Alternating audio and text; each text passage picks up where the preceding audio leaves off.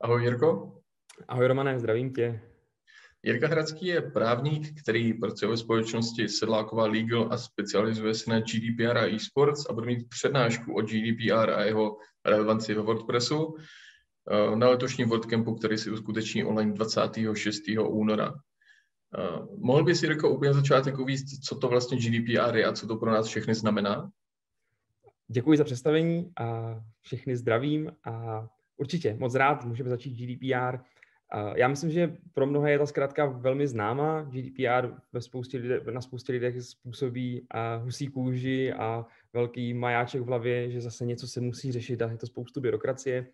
Velmi jednoduše, GDPR je nařízení o ochraně osobních údajů, které nastavuje právní rámec, co se může s osobními údaji lidí dít a jak s nimi mohou jednotliví správci, respektive různé společnosti nakládat a jaké jsou ty mantinely, ve kterých se v podstatě ti správci mohou pohybovat.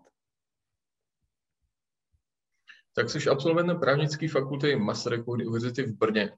Kdy jsi rozhodl, že budeš právník a byla vždycky tvoje primární specializace dělat GDPR a osobní údaje?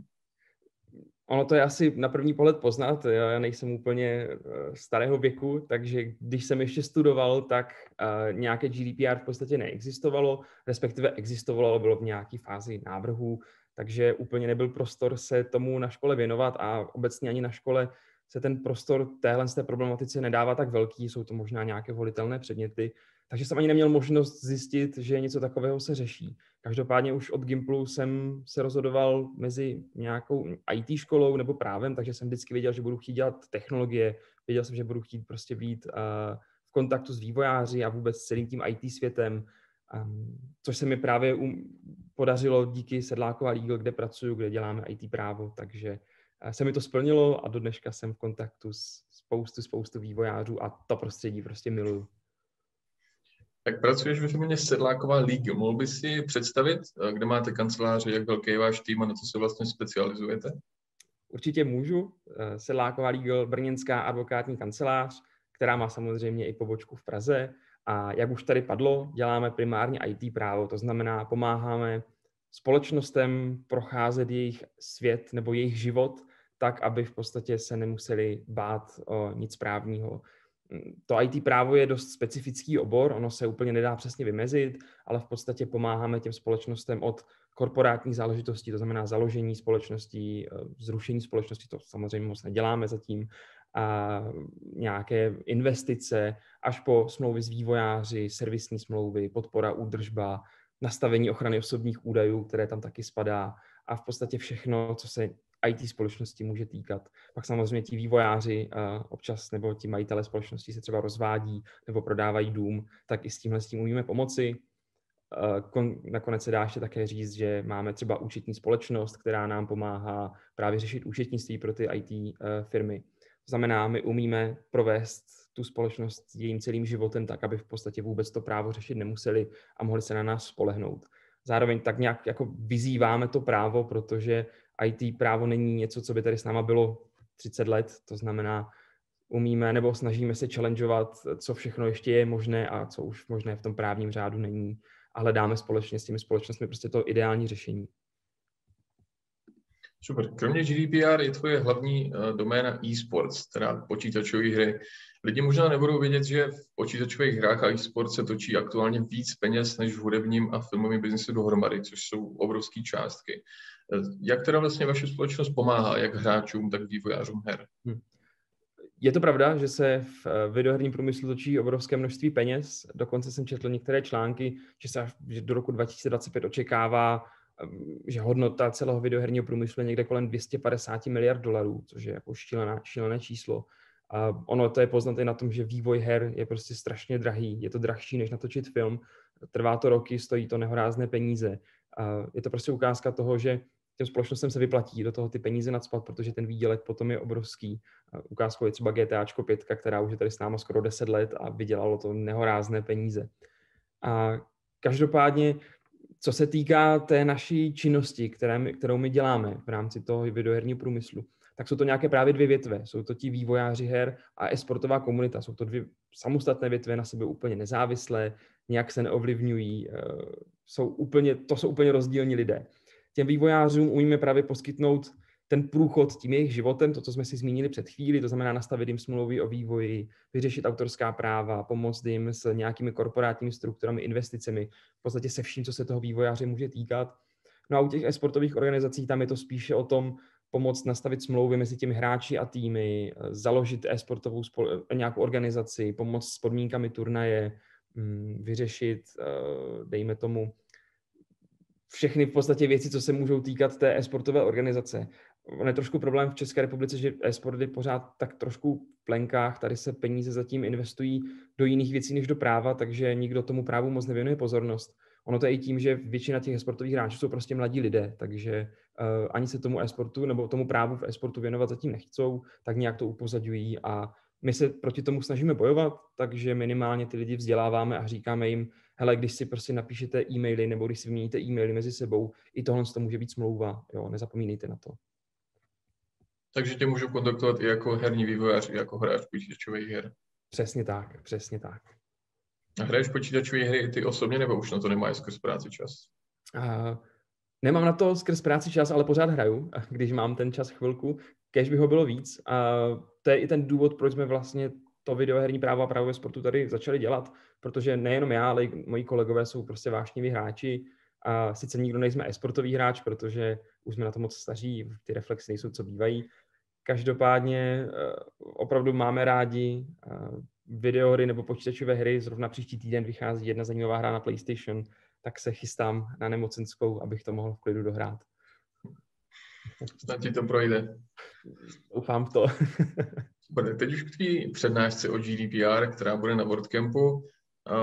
Za sebe můžu říct, že GDPR má jako špatnou reputaci, že vždycky bylo vnímáno docela negativně. Je to podle tebe právem nebo se GDPR křivtí?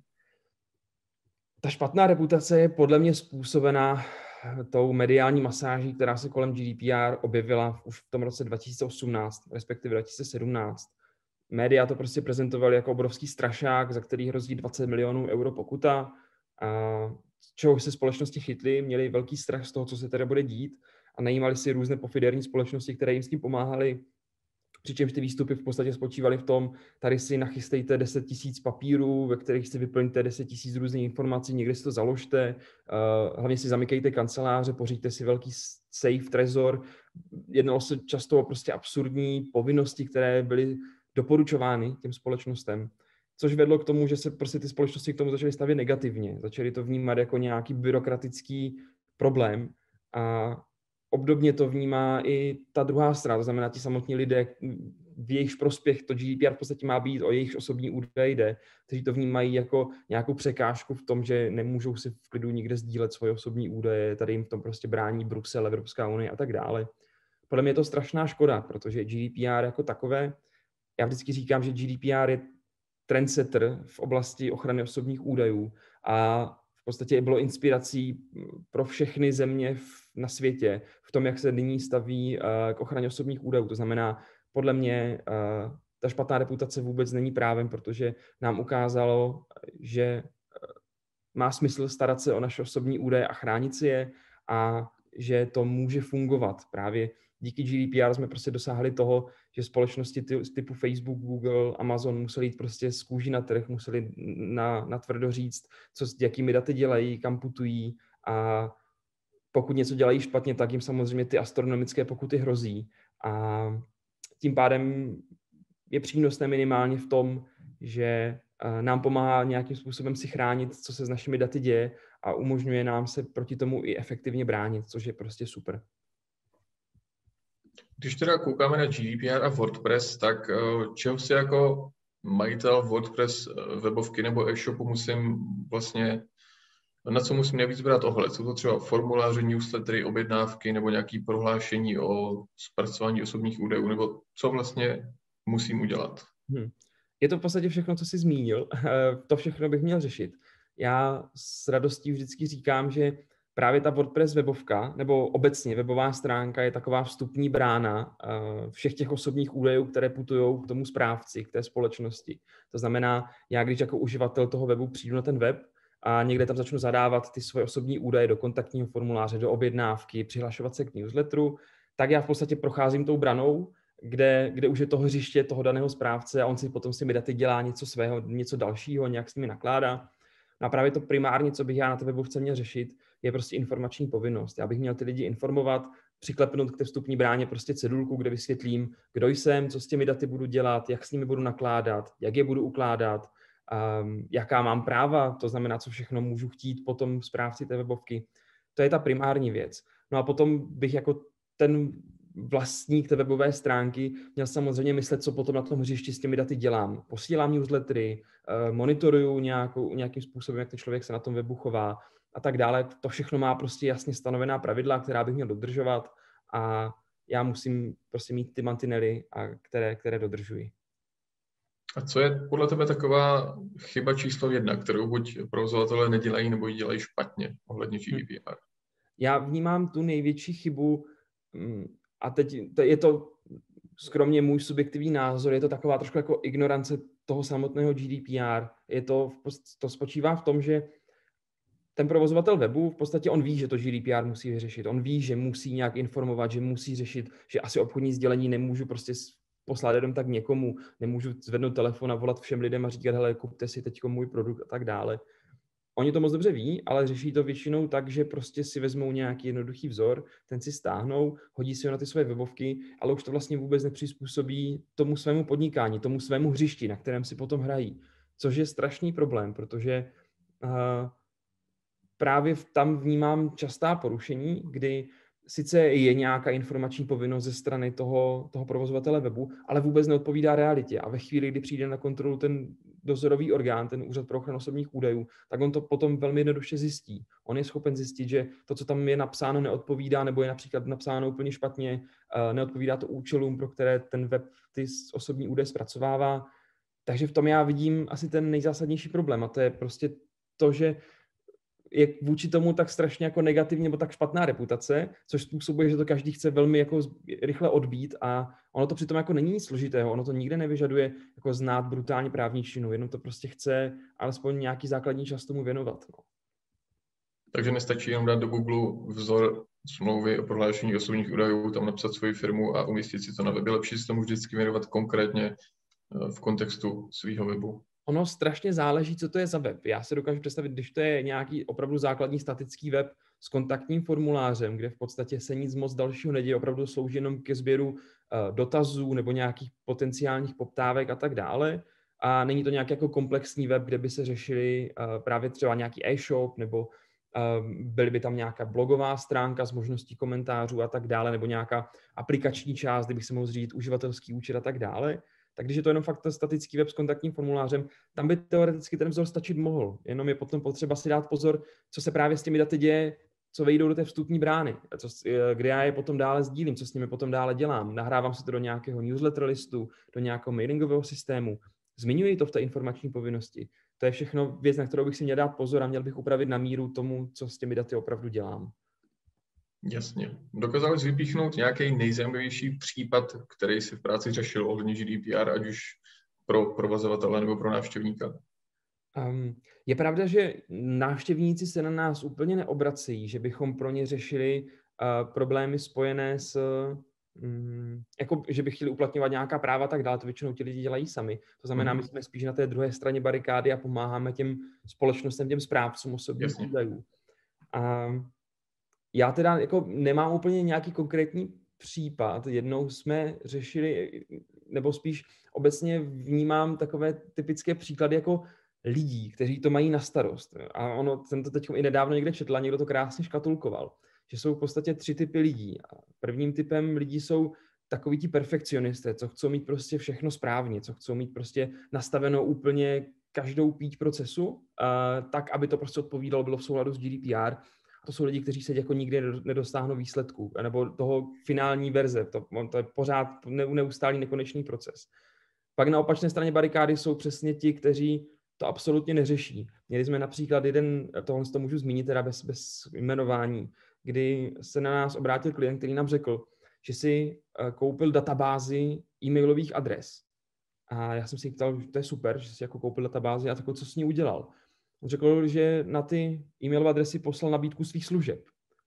Říkám, to je super. A měli jste k tomu jako nějaký souhlas, protože takovýhle cross marketing, kdy už si koupím databázi, to už ten původce, který mi to prodával, musel mít k tomu souhlas. Oni ne, že vůbec nic k tomu jako nemají. Říkám, dobře, no. A kolik těch adres bylo? Bylo jich asi 30 tisíc. A je to, to je přesně ta druhá strana. To jsou ti lidé, kteří absolutně jako ignorují jakákoliv pravidla. Jim to vlastně úplně jedno. Jsou to prostě střelci, kteří do toho jdou naplno a většinou to doplňují tím, však co, maximálně dostaneme pokutu, to se nám i tak vyplatí. Ono stejně jako obe, obeslat ty lidi je prostě výhodnější, než, než kdybychom náhodou dostali pokutu. A pak je samozřejmě ta zlatá střední cesta. To jsou lidi, kteří si uvědomují, že to je potřeba řešit, ale zároveň, že není potřeba bláznit. Ono opravdu jako není potřeba z toho být úplně šílený, mít všechno tip-top. Chce to prostě zapojit ten zdravý rozum do toho a tam, kde to je opravdu potřeba, tam to nastavovat, ale s rozumem. S rozumem. Když jsi změnil pokuty, dochází v Česku ohledně GDPR fakt jako k pokutám nebo k vysokým pokutám? Nebo je to vzácnost? No, a určitě nedochází k pokutám ve výši 20 milionů euro, a tak jak nás strašili novináři v roce 2018. A obecně Česká republika patří k zemím, kde ty pokuty jsou vůbec nejnižší Um, a je jich poměrně málo, což se samozřejmě musí přičíst tomu, že ten úřad pro ochranu osobních údajů není nějak velký aparát, on je poměrně jako malá, malý orgán, takže těch kontrol není moc a když už jde o výši pokut, tak málo kdy se pokuta dostane na 100 000 korun v České republice za porušení GDPR, takže ty pokuty opravdu nejsou velké. Je trošku rozdíl, potom ještě on provádí úřad kontrolu i na nevyžádané obchodní sdělení a tam v minulém roce, nebo 2019, teď bych, teď bych kecal, byla pokuta 6 milionů korun za právě poslání nevyžádaných obchodních sdělení na 500 tisíc adres, takže to byla úplně největší pokuta, co kdy padla, ever, od úřadu a jinak říkám, je to spíš v řádech 100 tisíců, mm, maximálně 10 tisíců a není jich opravdu moc těch pokut. Jasně. Mám jako uživatel právo oslovit jakoukoliv společnost nebo provozovatele webu, aby mi ukázali, jaké osobní údaje oni mají uložené a pokud ano, kolik na to mají času a jak detailní musí jejich odpověď být? Jako uživatel nebo jako subjekt údajů na to právo mám podle GDPR. Já můžu uplatnit, tomu se říká takzvané právo na přístup, kdy já můžu požádat o to, aby mi ten správce řekl, jaké osobní údaje o mě zpracovává, proč je zpracovává, jak dlouho je má uložené, komu je předává a tak dále. To je všechno, co já si můžu požádat. Můžu si požádat i o kopii těch osobních údajů. Ten správce um, má na to jeden měsíc, aby odpověděl na tu, tu žádost. Um, častokrát to dneska vývojář nebo nějaké aplikace řeší nějakým automatizovanými nástroji. Nikdo moc nechce řešit, že by ručně vyhledával ty data, to znamená umožňuje těm lidem stahovat si nějaké exporty dat a tak dále.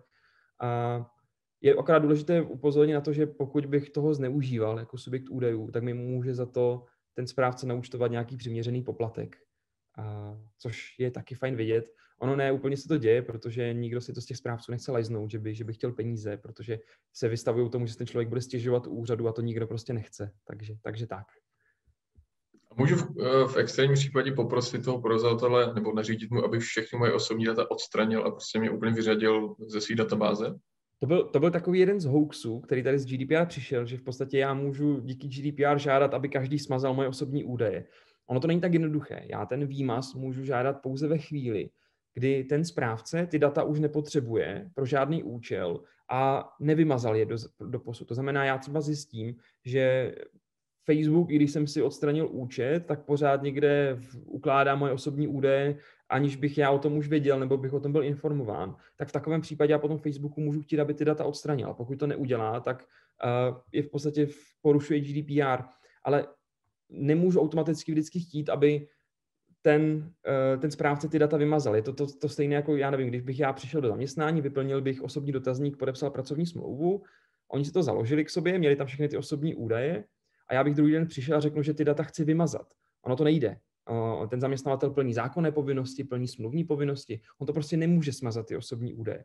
To znamená, já ten výmaz můžu žádat až tehdy, kdy už by ten zaměstnavatel neměl vůbec žádnou povinnost ty data evidovat. Až potom ten výmaz můžu žádat. Takže to byl hoax a je to rozhodně složitější, než takhle poprosit o výmaz a oni zmizejí všechno, co se tě týká. Přesně tak. Dobře, poslední otázka. GDPR bylo zavedeno Evropskou unii v květnu 2018 a s tím, že teď Velká Británie nebo loni vystoupila z eh, Evropské unie, platí u nich pořád GDPR? Uh, to byla strašná sranda kolem celého toho Brexitu, protože se do poslední, do poslední chvíle nevědělo, jak to teda bude.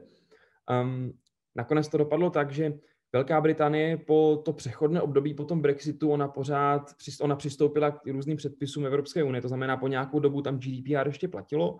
V současné chvíli už tam ale GDPR neplatí. Velká Británie si přijala svůj vlastní zákon, který v podstatě kopíruje GDPR. Ono obecně ICO, což je britský dozorový úřad, eh, byl velkým tahounem, co se týká ochrany osobních údajů, takže oni si ještě trošku podle mě zpřesnili některá pravidla. Já teda neznám ten předpis nějak dopodrobna v Velké Británii.